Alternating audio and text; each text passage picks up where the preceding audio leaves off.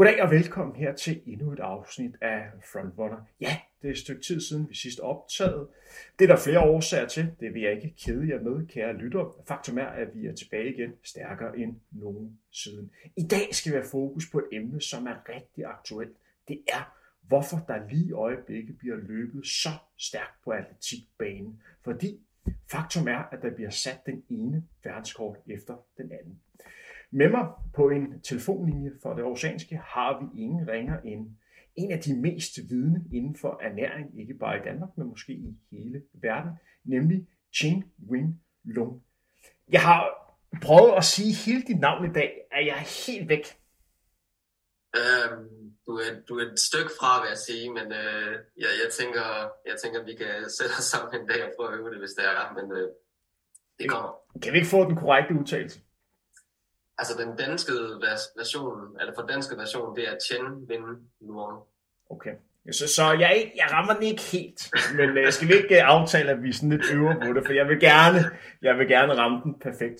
Yes. En kort præsentation af dig. Du er jo læge, og så er du lige afleveret Ph.D. Er det ikke korrekt? Øhm, nej, det er ikke korrekt. Alt sådan noget uh, trækker jo lidt ud, men uh, jeg afleverer nok inden for, ja, i løbet af sommeren, tænker jeg. Så, uh, så snart. Og så er du indehaver af energimærket Newton og selv ivrig løber og rigtig god ven med Omar Hassan, som man må sige har haft en, en ganske øh, stabil forårssæson. Da vi skrev sammen for et par dage siden, der nævnte du, at du var blevet, øh, blevet syg. Jeg troede ikke sådan en læge som dig kunne, kunne blive syg. Er du blevet frisk igen? Jeg er blevet sådan nogenlunde frisk. Øh, altså læger er jo også mennesker, kan man sige, så øh, vi, vi bliver også ramt af diverse ting. Men øh, ja, altså, jeg, jeg kan være med i dag, og forhåbentlig kan bidrage med en masse god viden, så, så det glæder mig til. Når man bliver ramt af feber, sådan andet, har man så, som læge nogle gode tricks i ærmet, så man ved, at man bliver hurtigere frisk end andre? Det kommer meget ind på, hvad det er, man har fået. Ikke? Øh, ofte så handler det sådan set bare om at rydde det ud. Så find en, øh, en behagelig plads i sofaen eller i sengen, og finde nogle gode serier, drikke en masse vand, spise noget undervejs, og så skal kroppen nok tage sig af det. Vi optager jo her den 21. Øh, juni, og vi er jo inde i en stabil periode her, hvor temperaturen har været rigtig varm herhjemme, og det er jo skønt for, øh, for mennesker som os, der begge to godt kan lide, når det er lidt varmt.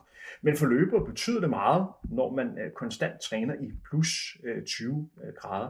Kan du kort nævne den største betydning for løbere, når man ligger og træner den her varme her?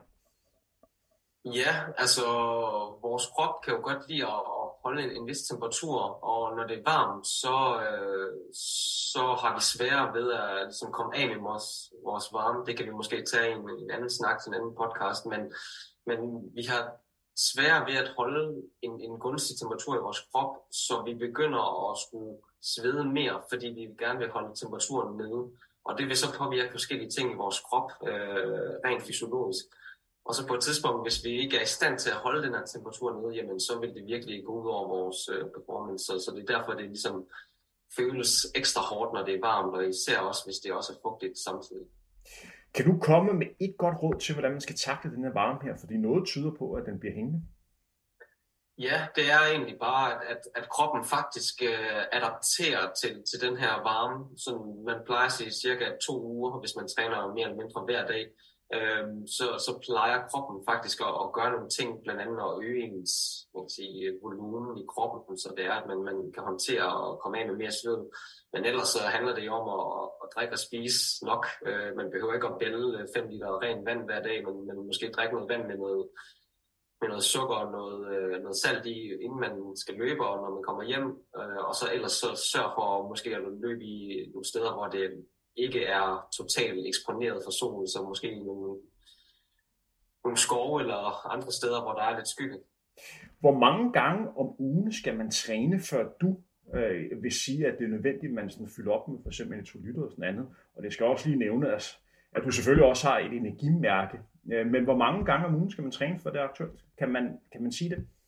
Øhm, Altså, det, det kan man jo i forhold til, hvis du er en, der træner hver dag, og, og træner i hvert fald en time, måske en anden time om dagen, så skal du i hvert fald sørge for at have styr på din, din ernæring øh, hele tiden. Hvis man er en, der måske træner to-tre gange om ugen, jamen så, så sørg for at, at, spise nok og, at drikke lidt ekstra væske, inden du tager afsted, og så sørg for at, at virkelig at vibrere dig selv efterfølgende, øh, så, så plejer det at, at, være, at være fint. I forhold, til, I forhold til salte, hvordan kan man mærke, hvis man ikke har fået, fået salte nok, eller har decideret i mangel? Hvad er det for nogle symptomer, man skal være opmærksom på? Jamen det, det, det man oftest i medicinske termer kalder hyponatremi, altså for lidt natrium. Øh, der begynder man at blive konfus og virkelig få det skidt kvalme osv der tror jeg ikke, man når ud sådan normalt på en almindelig træningstur, medmindre man, man løber virkelig lange distancer i solen øh, hver eneste dag. Så, så det er ikke en fare, som man, man behøver at gå og, og frygte hver eneste dag. Jeg synes bare, at man, man skal sørge for at ja, gøre ting med måde, øh, og så øh, på de ture, hvor man virkelig skal presse kroppen, så sørg for at have noget at drikke med, hvis det er på banen, eller hvis man løber nogle runder et eller andet sted, hvor man ligesom kan plante en flaske med lidt, øh, lidt vand og elektrolytter, så, så plejer det at gå. Men der er vel også nogle fordele, er der ikke, med at kunne træne de her temperaturer? Jo, det er der. Øh, som sagt, så sker der noget med kroppen. Øh, man, man bliver ligesom, man får en større volumen i kroppen, man bliver bedre til at, at svede. Øh, det vil sige, at man ligesom, når sveden ligesom fordamper fra ens krop, så kan man komme hurtigere af med varmen, og det er jo en fordel, når det er, at man er varmeadapteret. Og noget, som, som nogen måske ligesom tager lidt fejl i det her, det er, at, at de tror, at når man så er varmeadapteret, så, så skal man drikke mindre. Det skal man ikke. Man skal faktisk drikke mere, fordi din krop har vendt sig til at blive bedre til at svede og komme af med varmen på den måde. Så derfor skal du faktisk drikke mere væske, når du har vendt dig til, til varmen.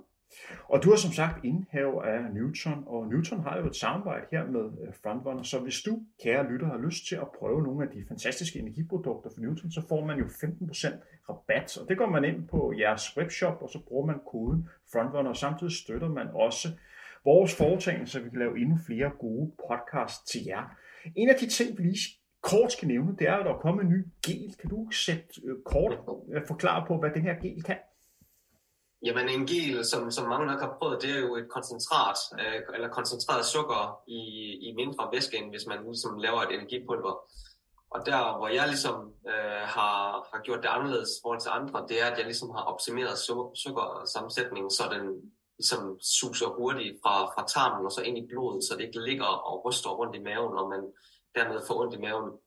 Nu er det jo ikke nogen hemmelighed, at, at jeg ligesom har arbejdet sammen med Omar, som til dels har en lidt følsom mave nogle gange, øh, så, så den er ligesom også blevet testet af på ham, for ligesom at finde ud af, okay, hvordan optimerer vi den her sukkersammensætning, så at han ikke får ondt i maven, og det, det er jo en af de punkter, som jeg ligesom prøver at, at gå lidt mere i, i detaljer i, så det er, at, at funktionaliteten af de her produkter øh, bare spiller. Apropos Omar, vi snakker om en løber, som blev bedste dansker til Copenhagen Marathon, og så vandt han Aarhus City halvmarathon og kom med en meget eksklusiv gruppe af løbere, som har vundet det løb hele to gange. Ja, kære lytter, jeg kan jo næsten gætte, hvem den anden løber der er. Jeg glæder mig personligt til, til julefrokosten. Det bliver en sjov dag. Men hvis vi tager udgangspunkt i Omer, hvad har øh, hans reaktion været efter de to øh, løb? Det er jo banalt at spørge, om han er tilfreds, men som løber man er aldrig helt tilfreds. Øh, hvordan er hans fornemmelse efterfølgende? han, han, han har det godt, lad os, lad os sige det sådan, og han er, han er virkelig glad. Øh, han, han kæmper jo med nogle andre ting i forhold til dansk statsborgerskab og sådan noget, og, og, og alt, som ligesom, hvor han ligesom får lidt en form for anerkendelse for alt det arbejde, han lægger i, i sin træning, det tror jeg, at han, han virkelig tager, så godt imod. Øhm, men, men Omar er jo konstant en, som, som tænker videre på næste skridt, så hvad, hvad, hvad skal han så nu, og hvad, hvad er det næste mål, og så videre. Så, så det er ikke fordi, at han ligesom hviler på lavbærene. Han, hvis man følger ham på Strava, så kan man se, at han, han er sgu godt i gang øh, igen allerede nu. Vi snakkede jo tidligere om, at han håbede på at komme med til VM på, på maraton. Øh, hvad er status der? Det tror jeg, det tror jeg, at vi skal give Omar lov til at forklare selv, øh, så, så det vil jeg ikke sige så meget mere om øh, lige nu. Så, så, så den er måske ikke helt afvisende? Jamen, øh, jeg, jeg ved det faktisk ikke. Øh, jeg, vil, jeg vil gætte på, at, at Omar og Niels Kim nok har fået besked, øh, og så tror jeg, at, at de nok vil melde noget ud øh, snarest muligt. Det lyder spændende, fordi det, som man skal håbe på, det er at komme med på det, man kalder rangliste. Og det er jo, at der ligger en opdateret øh, side, øh, som er en del af World Athletics, som jeg lige kan henvise til. Og der er man simpelthen gået ind, først og fremmest, så har man taget alle dem, som har klaret kravet. Der er også nogen, som har klaret kravet ved at placere sig godt til major eller være forsvarende verdensmester. Og så er der sådan regler om, at man maksimalt må stille op for, for tre for hver land. Og så har du en sådan vis antal øh, øh løber, som har klaret det, og så er der så nogen, der sådan har meldt fra, og nogle andre, der har fået bonuspoint for f.eks. at løbe stærkt til nationale mesterskaber. Og så går man så ind og ser, hvor man ligger på, på ranglisten henne, og det er jo det, der kan være interessant for Omer. Men det lyder spændende. Noget tyder på, at jeg lige skal have fat i Omer. En ting, som vi også lige skal snakke om i forbindelse med Aarhus City Halvmarathon, det er jo, der bliver sat en verdensrekord, som Jakob Simonsen gjorde i øh, at løbe med babyjogger. Han slog hans landsmand Andreas Lommers rekord, som han satte ved Odense halvmarathon, som var forbindelse med hos Andersen øh, maraton. Jeg tror, det var tilbage i 2019. Og han slog det med sådan øh, omkring 30 sekunder. og løb 1.08.4. Det vi lidt skal snakke om her, det er, hvis vi lige gennemgår resultatlisten. Omar vandt i 1.36, og så havde vi så Rune Bækgaard i 1.7.5, og så havde vi så Jakob Rudkær Terkelsen i 1.7.23, og så Jakob Dybæk i 1.7.58. Rune Bækgaard og øh, Jakob Dybdal, er det ikke to løber, som du vil vurdere, at når man stiller op til et mesterskab, så vil de være i stand til stort set ligegyldigt, hvad for en distance de løber, og kæmpe med om en titel. Vil du ikke vurdere det? Jo, øh, helt sikkert. Helt sikkert. Øh, man kan sige, for, for Runes vedkommende, så har han jo ligesom Omar og, og Jakob Simonsen løbet maraton, og, og man kan sige, Jakob Dybdal er jo sådan lidt, fokuserer nok meget mere på de kortere distancer lige nu, så jeg tror lidt, det var en spontan beslutning om at, at, at hoppe med øh, til det halvmarathon der, så, så, så det er ikke fordi, at, at de ligesom specifikt har fokuseret, tror jeg, så meget på Aarhus i halvmarathon, men, men generelt set deres niveau øh, er der helt klart bejler til en del til den. Fordi min point er sådan at se lidt, når man kigger på sådan resultatlisten, og det er med alt mulig respekt for, for de her løbere her. Øh, fordi vi snakker altså om Jakob Simonsen, som løb 1.08.04, og han løber altså med en babyjogger. Og han løber altså lige op med løber, som har niveau til at for eksempel blive dansk mester på en 5 eller på en 10 km. Viser det her mest om Jakob Simonsen niveau, eller om de andre løber, der måske ikke helt ramte dagen, eller øh, prioriterer det. Jeg kan i hvert fald sige det sådan, at øh, hvis det var mig, der var med i det her løb her, øh, jamen, om jeg så skulle kaste op efterfølgende, så havde jeg i hvert fald ikke skulle slås af en løber, som løb med en babyjokker, om jeg så kunne fuldstændig undgå det. Så, så, ja. men hvad, hvad tolker vi ud af det her? Er det bare løber her, der ikke har lige så stor ego som mig, og simpelthen bare kan acceptere, at der er andre løb, der er vigtigere end Aarhus City Halvmarathon? Altså Aarhus City Halvmarathon er jo en festdag for, for især for alle os, som ligesom øh, bruger her og træner her til dagligt. Øh, så, så jeg ved ikke, hvor, hvor meget det var i forhold til det der med at ramme tiden. Men, men du har helt ret i, altså det her det er virkelig et signal om, at, at Jakob Simonsen, eller, han, han, er, han er sgu bumstærk. Altså, han hold op, hvor, hvor kan han bare presse den krop der. Altså, han har jo også løbet Copenhagen Marathon for, for nogle uger siden, ikke? Og, og kunne løbe så stærkt. Altså, han, han løb jo med Omar de første 5 km, ikke?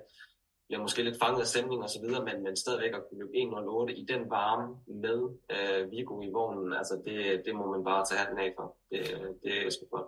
Så, så vores konklusion er her, det er, at Jakob Simonsen løb rigtig godt, og de andre løber løb sådan set også godt, men måske valgte at løbe løbet som en større plan, som en del af en større plan. Ja, det vil jeg nok sige. De, de var måske ikke så fokuseret på at, at gå totalt all out, øh, ved, ved jeg mene, i forhold til deres niveau. Øh, og øh, jeg tror også, Jakob til sidst, der, der gravede han også dybt for ligesom at komme i mål, men, øh, men med den tid, så, ja, så kan man kun være imponeret. Men øh, du har godt forstå, hvorfor jeg tænkte, som jeg gjorde. Jo, helt sikkert. Helt sikkert. Men som sagt, det vi skal have fokus på i dag, og det er jo en lidt aktuel podcast, fordi det, der er sket de sidste par uger, hvor banesæsonen 2023 virkelig er startet, det er, at der er blevet løbet absurd hurtigt. Lige i øjeblikket er der blevet sat en verdensrekord på kvindernes 1500 meter, på mændenes 2 mile, på kvindernes 5000 meter, og så på mændenes 3000 forhindring. Ligeledes har man afviklet det løb i historien, hvor flest løber løber under 13 minutter på herrenes 5000 meter. Og så har du haft også afviklet det løb, hvor flest løber under 3.30 på 1500 meter distancen. Ligeledes har man afviklet det bedst øh, 5.000 meter løb i kvindernes løbehistorie med hele to løber under 14.10. Men hvis vi kigger sådan rent breddemæssigt, så bliver det også noget stærkt. Og nu tager jeg udgangspunkt i mændenes 1500 meter, så bare kigger på, hvordan det står til i Europa. Man har sådan en magisk grænse på 1500 meter distancen, som hedder 3,36, som mange gange har været lige med en VM-kvalifikation på, på den distance. Niveauet er rykket en lille smule, der også kom lidt rangliste i spil, men det giver et meget godt billede af, hvor er det, man står henne. Hvis vi går tilbage til 2010, så var der 11 løbere, der lå under 3,36. I 2015 var der 9, der lå under. Fem år senere i 2020, og det var altså her, det var coronaår, der løb 20 under. I 2021 løb 31 under. Sidste år løb 26 under. Indtil videre, og vi er altså i øh, ikke engang halvvejs i sæsonen, er 40 løber løbet under 3,36. Så der er sket en markant ændring. Og hvis vi kigger på vores nordiske lande, så både Norge og Sverige har inde i en helt vild udvikling. Vi har løber, som lige i øjeblikket ligger og løber under øh, 13-10 for, for begge øh, lande. Vi har en Andreas Almgren, som hvis han ikke var faldet, da der manglede 300 meter ved Diamond League-stævn i France, så har han løbet markant under 13 minutter på en femmer. Vi har en gut fra Norge, der hedder Nordås, som mest er kendt for at, at træne sammen med Ingebrigtsen-brødrene. Efter Ingebrigtsen-brødrene er skiftet for deres far, Gear, er han den eneste tilbage. Han har slået personrekord i år med 6-7 sekunder på 1500 meter, løbet 3.29 og blandt de 10 hurtigste i Europa igennem tiderne på 1500 meter øh, distancen. En helt vild udvikling. Og hvis vi blandt andet kigger på nogle af de verdenskorter, som er sat, hvis vi starter på kvindernes 5.000 meter, så løber Kip Jæger 14.04 efter. Hun løber de sidste 400 meter på 60 sekunder og slog af de sidste 200 meter på 28. Og det var altså et løb, hvor hun blev presset af Gidei. En sidste 200 meter, hvor hun så sat farten op. Det virkede som om, at hun ikke så meget havde fokus på verdensrekorden, men simpelthen bare løb for at vinde løbet. Det er meget, meget sjældent, at man har så meget overskud, når man sætter verdensrekord.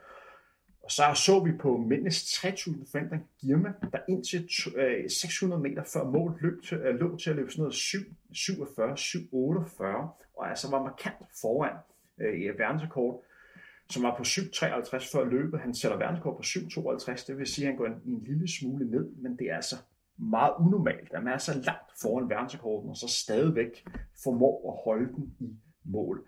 Det vi skal snakke om i dag, det er, hvad denne udvikling skyldes, om det generelt kun er godt øh, for, for sporten. Jim, når du kigger på de her rekorder her, sidder du så bare og klapper dine hænder og så tænker, det her det er fantastisk for vores elskede løbesport?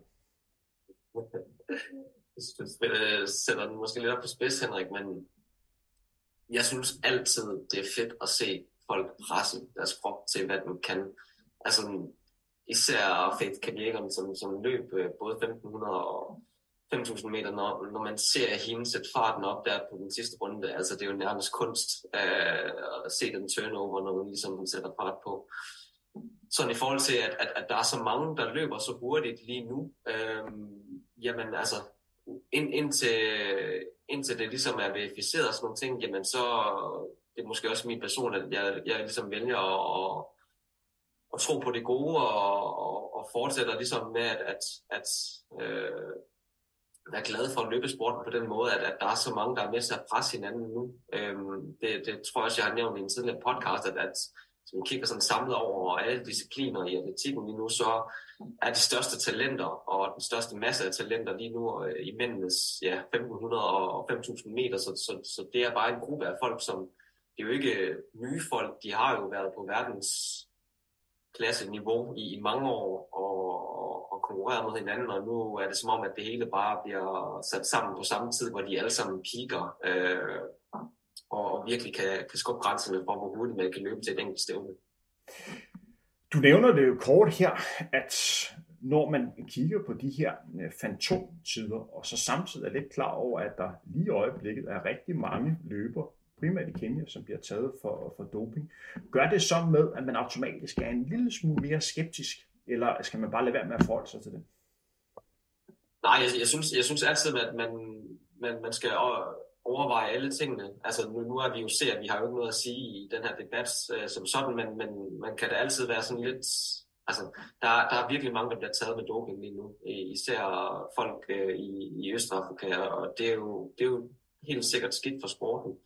Og så kan man sige, når man så kigger på dem, der løber hurtigt, det er jo ikke kun folk fra Østafrika, der løber hurtigt. Vi, vi taler folk i Nordamerika, vi taler folk i Skandinavien, og så der er selvfølgelig også øh, vores gode ven Mohamed Katia, som også løber pænt stærkt, øh, som er baseret i, i Europa også. Så, så det er jo folk, der sådan er spredt øh, rundt omkring det øh, i, i verden, og så, så det er jo ikke et sted, hvor, hvor det bare er, hvad kan man sige, hvis det bare var et kraftcenter, øh, hvor, hvor folk ligesom blev, øh, blev dopet, eller øh, hvis man kan sige det sådan, men, men det er jo flere steder, hvor, hvor niveauet virkelig er højt. Og det taler måske lidt for, at, at det generelt er bare fordi, at, at folk har så kæmpe stor øh, sult til at, til at blive bedre, fordi at der er så stor konkurrence lige nu til at øh, kunne, ja, kunne vinde medaljer. Fordi hvis du tager udgangspunkt i, i noget af det seneste, der blev afviklet, det var Bislett Games, som blev afviklet torsdag den 15. Øh, juni ved en legendarisk stævne i Oslo. Det var altså en 15 meter, hvor Jakob Ingebrigtsen vandt en ny personlig rekord, løb 3.27, satte en Europa-rekord og verdens års bedste løb. Jeg tror, han blev nummer 6 på alle tiders rangliste. Og det var altså et løb, hvor du fik 8 mand under øh, top 30, eller 3.30. Samtidig blev der sat øh, en ny amerikansk rekord. Der blev sat en ny nationsrekord for, øh, for Australien. Der blev sat masser af øh, nationsrekorder, så du fik simpelthen en palette af flotte tider for løber for hele verden. Nogle af de ting, som er sket inden for de sidste par år, det er blandt andet, at løbere har fået hjælp i det, man kalder lysregulering. Det vil sige, at når man, øh, når man løber de her baneløb, så kan man simpelthen paceren undervejs kan, kan få hjælp for, for lysregulering på, øh, på, på savn, så man simpelthen kan holde et stabilt tempo hele vejen igennem.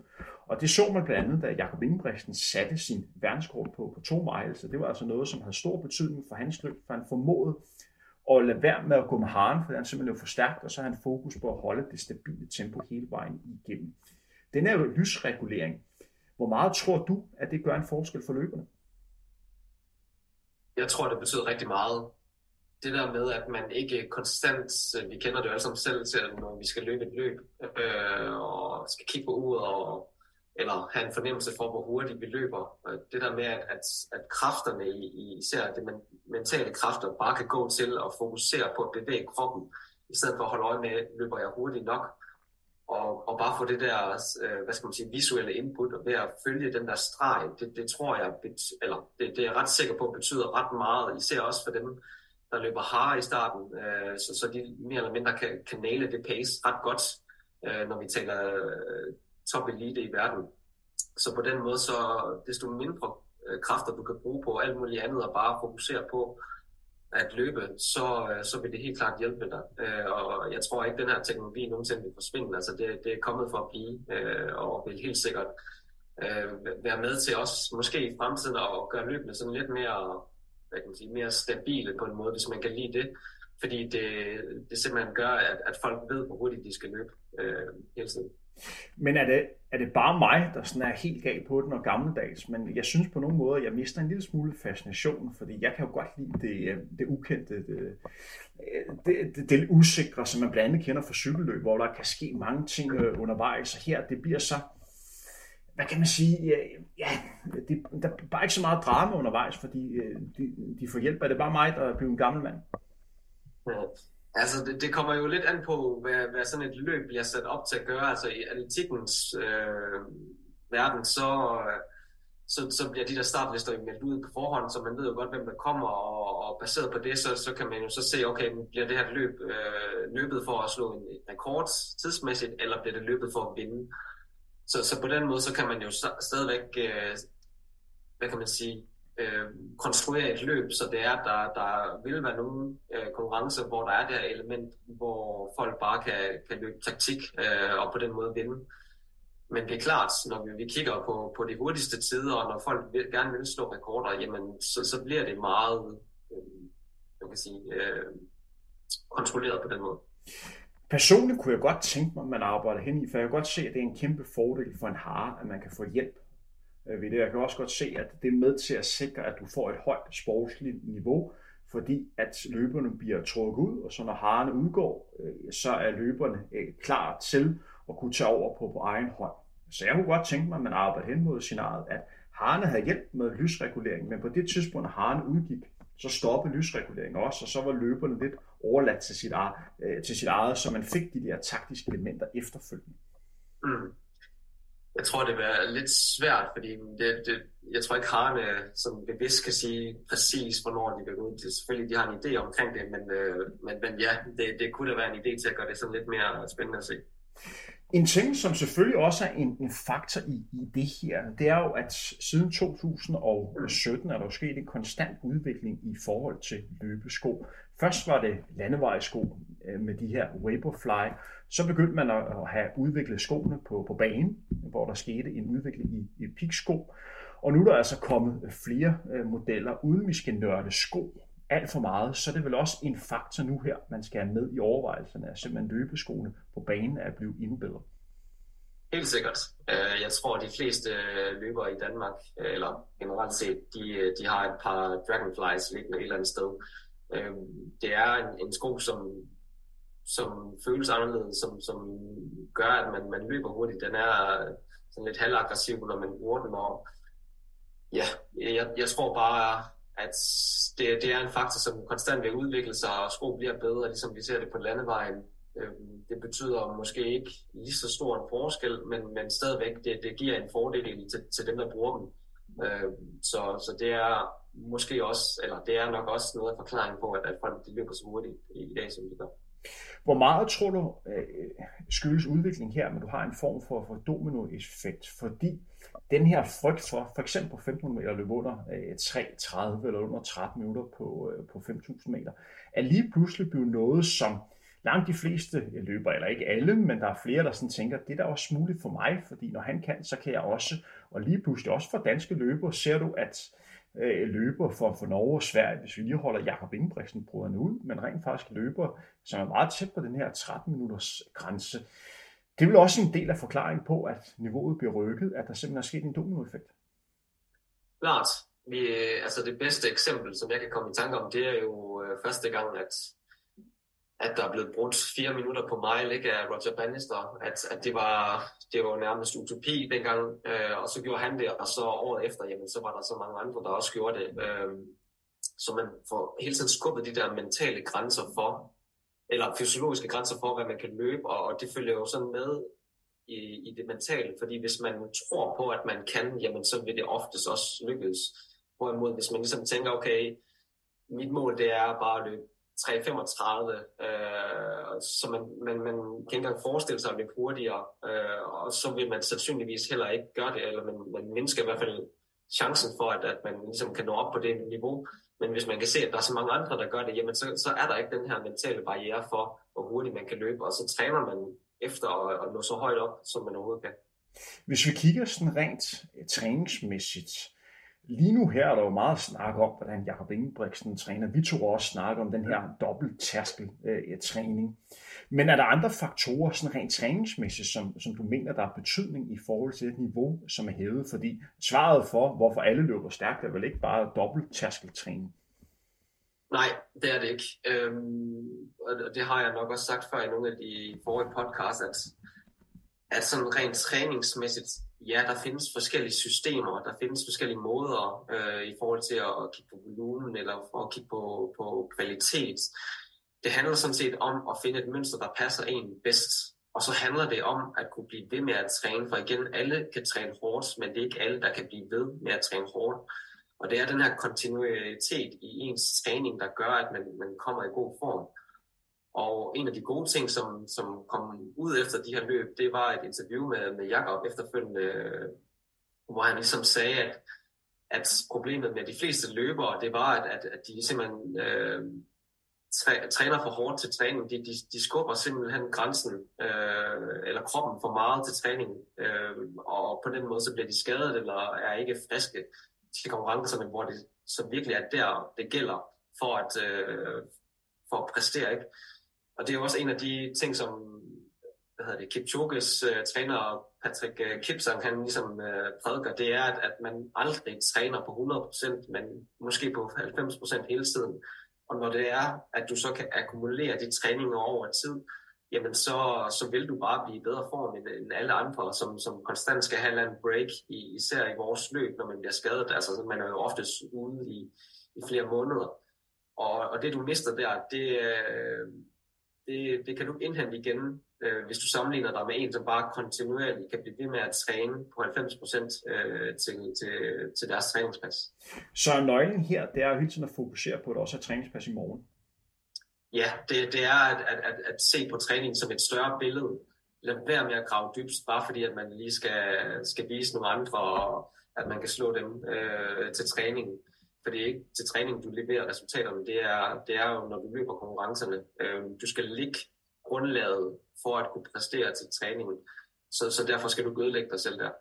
En ting, som jeg også synes, der er fascinerende øh, lige at snakke om, det er jo, at vi er i gang med den her 2023-sæson. Og det er jo en sæson, hvor det store højdepunkt for mange løbere, det er jo verdensmesterskabet, som ligger i Ungarn i Budapest i august måned. Og det plejer at være der, hvor de her løbere skal toppe, især for de her baneløber. Nu er det altså i begyndelsen af sommeren, i starten af juni, nu er vi så kommet lidt frem, men det var der, hvor folk virkelig begynder at løbe stærkt, hvor mange af de her løbere har et rigtig, rigtig højt niveau. Normalt plejer man at se, at der er sådan en opbygningsfase op imod et, et mesterskab. Hvad tror du forklaringen er på, udover det, som vi lidt har snakket om, at der er så mange løbere, der er i så god form så relativt tidligt på sæsonen, fordi man må også formode, at der er mange, der ligger i en eller anden form for grundtræning lige nu her? Ja, øh, det, det er jo lidt et forlængelse af, hvad vi lige talte om. Det er, at, at, at folk har, har bedre fokus på ikke at... Altså, den måde, man ligesom anskuer en konkurrenceperiode, er nok blevet bredere nu, end den var tidligere, så du ikke har et vindue på 3-4 uger, hvor du virkelig skal peak, men hvor du faktisk kontinuerligt over måske flere måneder faktisk kan, kan gå ind stabilt og levere gode resultater. Øhm, så på den måde, så, så, så kan man godt. Så bruger de jo nogle af de her løb øh, her lidt tidligere på sæsonen, og nu her, når vi rammer sommeren, som, som en indikator for, hvad det er, de kan løbe her senere hen, når det er, at vi virkelig rammer de store mesterskaber. Men at den periode, hvor, hvorpå de kan løbe så stærkt, den er forlænget, både på grund af bedre træning, restitution, sko og så videre, og fokus på, at, at man måske ikke skal presse sig selv 100% hele tiden. Hvor meget øh, skylder optimal restitution og kost også ind her? Kan du nævne nogle, nogle ting, som er rigtig vigtige at fokus på, for at blive ved med at kunne holde sig så tæt på topform i så lang tid som overhovedet muligt? Ja, øh, i, i forhold til kost, så, øh, så er det jo meget, altså sørg for at spise nok, sørg for at spise varieret nok, øh, og på den måde, så, så giver kroppen det, den skal have brug for. Det tror jeg, at de fleste, eller det kan vi jo se, at de fleste lidt har styr på. I, I hvert fald i forhold til de resultater, vi nu har set. I forhold til restitution, så er jeg ret sikker på, at der er mange af dem, der i hvert fald i løbet af de sidste 5-10 år, har lært, at det er der fokuset ligesom skal være, for at, at de kan blive ved. Øhm, så, så det er ikke bare, at man kommer hjem og strækker lidt ud, og så sætter sig på sofaen. Man kommer hjem, strækker ud, foam roller, laver mobilitetsøvelser. Øh, kort efter så hopper man måske i et eller andet øh, koldt bad. Øh, man sørger for at få massage flere gange om ugen osv. Og, og, og gør alle de der små ting. Altså det er jo virkelig det, der adskiller eliten fra hvad kan man sige, supereliten eller motionisterne. Det er, at de er så gode til at gøre alle de små ting, der gør, at de bliver lige de der små procenter bedre for til alle andre. Hvor mange løb på en sæson vil du vurdere, hvor man kan ligge meget, meget tæt på 100%? Hvis vi selv tager udgangspunkt i 1500 og 5000 meter. De længere distancer skiller sig sådan lidt ud. Ja, øhm, jeg synes et godt eksempel her, det er faktisk igen vores gode øh, ven Jakob Ingebrigtsen. Øhm, jeg kan huske, da han var helt eller helt ung, øh, da han var 14-15 år, og på det tidspunkt allerede begyndte at nærme sig øh, hvad kan man sige, internationale øh, niveauer. Så, så kunne han jo løbe sådan tre øh, stævner, i, øh, altså tre dage i træk, og stadigvæk levere ret hæftige resultater. Jeg, jeg tror, der var på et tidspunkt, hvor han næsten løb næsten hver eneste dag i 10 dage, øh, og, og havde et, et afsindigt højt niveau. Det tror jeg ikke, man skal gøre, men, men jeg tror helt klart, at man kan løbe flere løb nu, end man kunne tidligere. Og, og at løbene måske lidt bliver inkorporeret også som en del af, af, af træningen, i stedet for at, at det, det er sådan all out på de her øh, løb, med mindre det selvfølgelig er et verdensmesterskab, hvor man skal gå helt i bund øh, i forhold til, hvad man kan. Men i forhold til, hvor meget øh, man kan klare, jamen jeg tror, det er meget individuelt. Der er nogen, der er lidt mere øh, skrøbelige i forhold til kroppen, og så er der andre, der måske mentalt ikke er i stand til at sætte sig op til, til så mange løb på en sæson, hvis det er, at øh, man skal konkurrere på det højeste niveau. Og for at være helt konkret, så alle er med, hvad er årsagen til, at man kan løbe flere løb på 100% i dag i forhold til for 5-10 år siden? Jamen det er, at man formår at holde kroppen frisk nok til at kunne klare det. Øhm, det, er, altså, det er den ting, der gør det. Øhm, vi ser jo flere løber, der deltager i de her Diamond League-stævner løbende. Øhm, det kan godt være, der lige er en sommerpause nu her snart, men, men stadigvæk så, så sådan, i hvert fald en, måske endda to gange om ugen, hvor man sådan virkelig presser kroppen øh, og, og leverer nogle resultater, som man ikke så øh, hver eneste gang, der blev løbet et stævne for, for nogle år siden, at, at det, det er der flere nu, der faktisk formår at gøre. Apropos Jakob Ingebrigtsen, så kan jeg lige nævne, at lige i øjeblikket er der en, en ung hollænder. Han er lige fyldt 18 år, der hedder Niels Larås. Der er måske nogen, der har hørt det navn før, men det er en løber, som har ligget og, og stadigvæk dyster med øh, og Axel, og blandet lige nu i en træningsgruppe med Jon. De her dage her, der befinder de sig begge to i St. Moritz, øh, St. Moritz i, i Schweiz.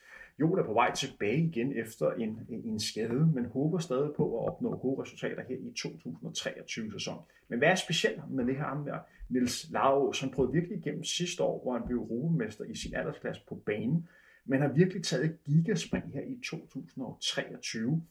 Han har løbet 1,45 på 800 meter, så har han lige løbet 3,32 på, på 1500 meter, og så har han løbet 13,23 på, på 5.000 meter. Især den her 3,32 tid, undskyld, er en rigtig, rigtig god tid. Han nærmer sig Jakob Ingebrigtsen tider, da han var 18 år. Det var, det var han altså i 2018. Han løb 3,31 på, øh, i det år, og han er altså meget, meget tæt på den gode Niels Laros. Så der sker lidt i europæisk løb, og jeg kan også lige fortælle, at jeg sidder lige i øjeblikket og gør klar til en, en udsendelse, hvor at jeg kommer med mit bud på de 10 største talenter i løbeverdenen lige nu her. Det kræver lidt forberedelse, fordi jeg skal lige nørde den ind, men jeg synes selv, det er meget spændende lige at komme en status på, hvordan det ser ud i talentudvikling rundt omkring i, i verden. En ting, vi også lige skal, skal snakke om, det er den her øh, udvikling i forhold til rekorder. Fordi siden 2017 er der jo sket en kæmpe udvikling i tiderne. Det er jo nemt flere gange. Men den der snakke om, at man skal øh, slette rekorderne og starte forfra, fordi tiden i dag er anderledes. Hvor ligger du herhen, øh, Chin? Synes du, at man skal starte forfra, eller synes du, at man bare man skal acceptere, at selvfølgelig er der udvikling i, i en sport som atletikken? Ja, jeg, jeg synes, jeg har ikke sådan endegyldigt taget en beslutning i forhold til det her, men jeg, jeg kan godt forstå din pointe. Øhm, ting udvikler sig, man bliver bedre, øhm, man, man får en bedre viden og kan på den måde hjælpe atleterne til at præstere bedre, fordi man, man skal huske på, at det ikke bare er atleternes øh, arbejde, det her, der, der er nogle, nogle ret store jeg kan sige, eller der, der er nogle andre folk bag dem, som, som prøver at gøre alt for, at de atleter kan præstere på deres ypperste. Øh, og, og det er ikke kun atleterne, men også de mennesker, der, der bliver bedre efterhånden, som, som tiden ligesom udvikler sig, og at øh, teknologien også bliver bedre. Om man skal slette øh, tidligt, eller man kan sige, lave et cut-off i forhold til tidligere tider, det, det kunne godt være, at man skulle overveje at gøre det, øh, hvis, hvis Bekele for eksempel var havde sin prime i dag, så er jeg sikker på, at han sagtens skulle løbe med. Øh, mange af de her løbere, der også øh, løber hurtigt på 5.000 og 1.500 meter i dag. Så, så på den måde, så, så på et eller andet tidspunkt, hvis det er, at den udvikling ligesom bliver ved med at skubbe grænserne for, hvad der er ligesom umuligt, så, så kunne det godt være, at man ligesom skulle sige, okay, det, det er fra den her dato, man ligesom gør det. Men, men ellers så, så er det jo bare en, en naturlig udvikling i, i historien, som så mange andre sportsdage. det er, at vi bliver bedre og bedre til at optimere øh, performance, øh, når man kigger på mennesket. Så og, om det er sådan resultatmæssigt fair for de tidlige rekorder, det ved jeg ikke, men, men det er måske lidt mere en filosofisk snak omkring, hvordan man skal kæmpe det her an. Øh, ja, jeg tror ikke, jeg kan give dig et, et, et, øh, et, klart svar end det. Fordi vi kigger ind i et billede. Lad os tage udgangspunkt i vores norske ven, øh, Nordås, som som sagt er mest kendt for at træne sammen med de her Ingebrigtsen-brødre, og så stadigvæk træne sammen, eller under øh, Gert Ingebrigtsen, Ingebrigtsen-brødrenes øh, far. Han har løbet 3.29, han har kommet top 10 på alle tiders Europa-rangliste. Han er kommet foran løber som Sebastian Kohl, som har haft verdensrekord på 8 meter, en af de mest legendariske mellemdistanceløber. Hvis han kigger lidt længere frem på den her rangliste, så kan han se en løber som Mo Færre, som er dobbelt olympisk guldvinder på, på 5 og, øh, og 10.000 meter. Er, er, det, er det sammenligning? Er det, ikke, er det ikke lidt ærgerligt, at du får de her løber slettet lidt på, på historien, fordi at der er andre løber, der simpelthen har haft større fordel, fordi de tilfældigvis har været født øh, i et tidsrum, hvor der er sket så stor udvikling? Jo, det kan man godt sige, hvis man, hvis man alene kigger på siderne. Man kan sige, Mo Farah, han var måske en af dem, som som sagde det ret godt i forhold til det, det er, at han, han så oftest ikke kiggede på sine sider, men kiggede på de titler, som han ligesom vandt. Og man kan ikke tage, tage det fra ham, at han er dobbelt olympisk øh, forsvarende mester på, på 5 og 10.000. Ikke? Og det er nok ikke noget, som vores norske ven, eller nu skal jeg aldrig sige aldrig, vil, vil kunne komme ind og gøre på samme måde. Men, øh, men så skal man dele det op i forhold til øh, sådan rent tidsmæssigt og så rent resultatmæssigt. Jeg vil ikke Seymour Mo bedrifter som mindre, fordi at der kommer en, en norsk løber, som man måske ikke kender så meget, som, som næsten løber lige så hurtigt. Så jeg vil stadigvæk tænke på, at Mo Farah faktisk har, har vundet alle de titler og nærmest været ubesejret i 10 år, som, som han nu har. Fordi vi kan også kigge ind i et billede. Vi har jo en legendarisk dansk rekord på Wilson Kip Peter som også er, øh, han har jo stadig europæisk rekord på øh, distancen, og så har han også verdensrekord på indendørs øh, 800 meter. Vi kan jo sagtens kigge ind på, at vi ser nogle, øh, nogle løbere, som vi vil mene ikke helt har Wilsons øh, niveau, der kommer til at tage hans tid, og det skal vi bare acceptere og bare være glade for, at udviklingen er så. Vi, vi skal i hvert fald selvfølgelig have, øh, have det i mente, at, at teknologien udvikler sig. Øhm, og at, øhm, at man på den måde har nemmere ved måske at løbe hurtigere, end man havde tidligere. Men, men, det, men det tager jo ikke fra ham, at, at den her verdensrekord står jo stadigvæk som verdensrekord i det tidsrum, som, som han nu havde den. ikke. Øh, og så må man ligesom tage det derfra og, og dele det op, hvis det er, man gerne vil, vil sige. Men, men det er klart, du kan ikke sammenligne øh, tiderne øh, en til en i forhold til, hvad han tidligere har løbet, og hvad man så løber nu fordi at han ikke havde de for, øh, samme fordele, som, som løber har i dag. Så det vi kan blive enige om, fordi jeg er sådan set også enig i det, du siger, det er, at man kan ikke sætte lighedstegn med, at den person, som har for eksempel verdensrekorden, også er den bedste løber gennem historien. Ja. Og man skal også forholde sig til, at når man den sammenligner tiderne, så skal man kigge ind i en kontekst, og så kigge på, hvad for en tidsperiode den er sat i. Helt sikkert. Hvis vi sådan afrunder dagens udsendelse, som som sagt handlede om denne eksplosive udvikling, som primært er sket inden for, for baneanalitik de, de sidste par uger. Du ved, i det her program kan vi jo godt lide, at man kommer med en simpel forklaring på, hvorfor udviklingen har, har været så stor. Vi har snakket om, at årsagen skyldes måske øh, den her lysregulering, bedre træning, bedre resolution, dominoeffekt. Der er jo også et element, som vi ikke har haft så meget fokus på, som er også relevant, det er jo penge, fordi man stor økonomisk gevinst med at sætte de rekorder. Øh, bedre sko, og måske også endda doping. Hvis du sådan skal fremhæve en, kan du det? Kan du nævne en ting, hvor du tænker, det her det er nok øh, den væsentligste årsag til, at der er sket den her store ændring? Ja, det, det tror jeg godt, jeg kan. Øh, Har du lyst til det?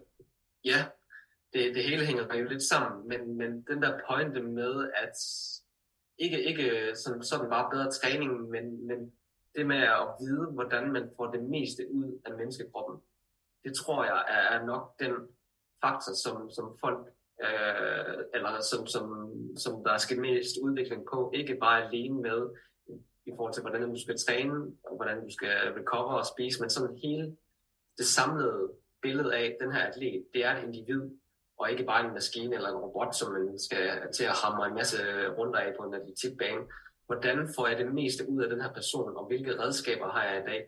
Det tror jeg øh, sådan samlet set øh, er, er det punkt, som, som man kan sige, at øh, det er det, der ligesom gør forskellen. Det var sådan lidt et diplomatisk svar. Men med det, Chin, er vi nået til, til vejs øh, ende i denne udsendelse, hvor vi har haft fokus på, hvorfor at man løber så stærkt lige øjeblikket. Er der ting, som du synes, vi mangler at komme ind på? Jeg synes, vi har dækket det øh, ret grundigt.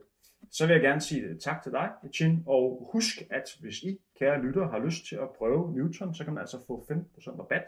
Det gør man ved at gå ind på Newtons hjemmeside og bestille en ordre, brug koden øh, Frontrunner, og så støtter du også samtidig økonomisk Frontrunner med, at vi kan producere endnu flere udsendelser til dig. Mit navn er Henrik Thiem. Tak fordi du har lyst til at høre med.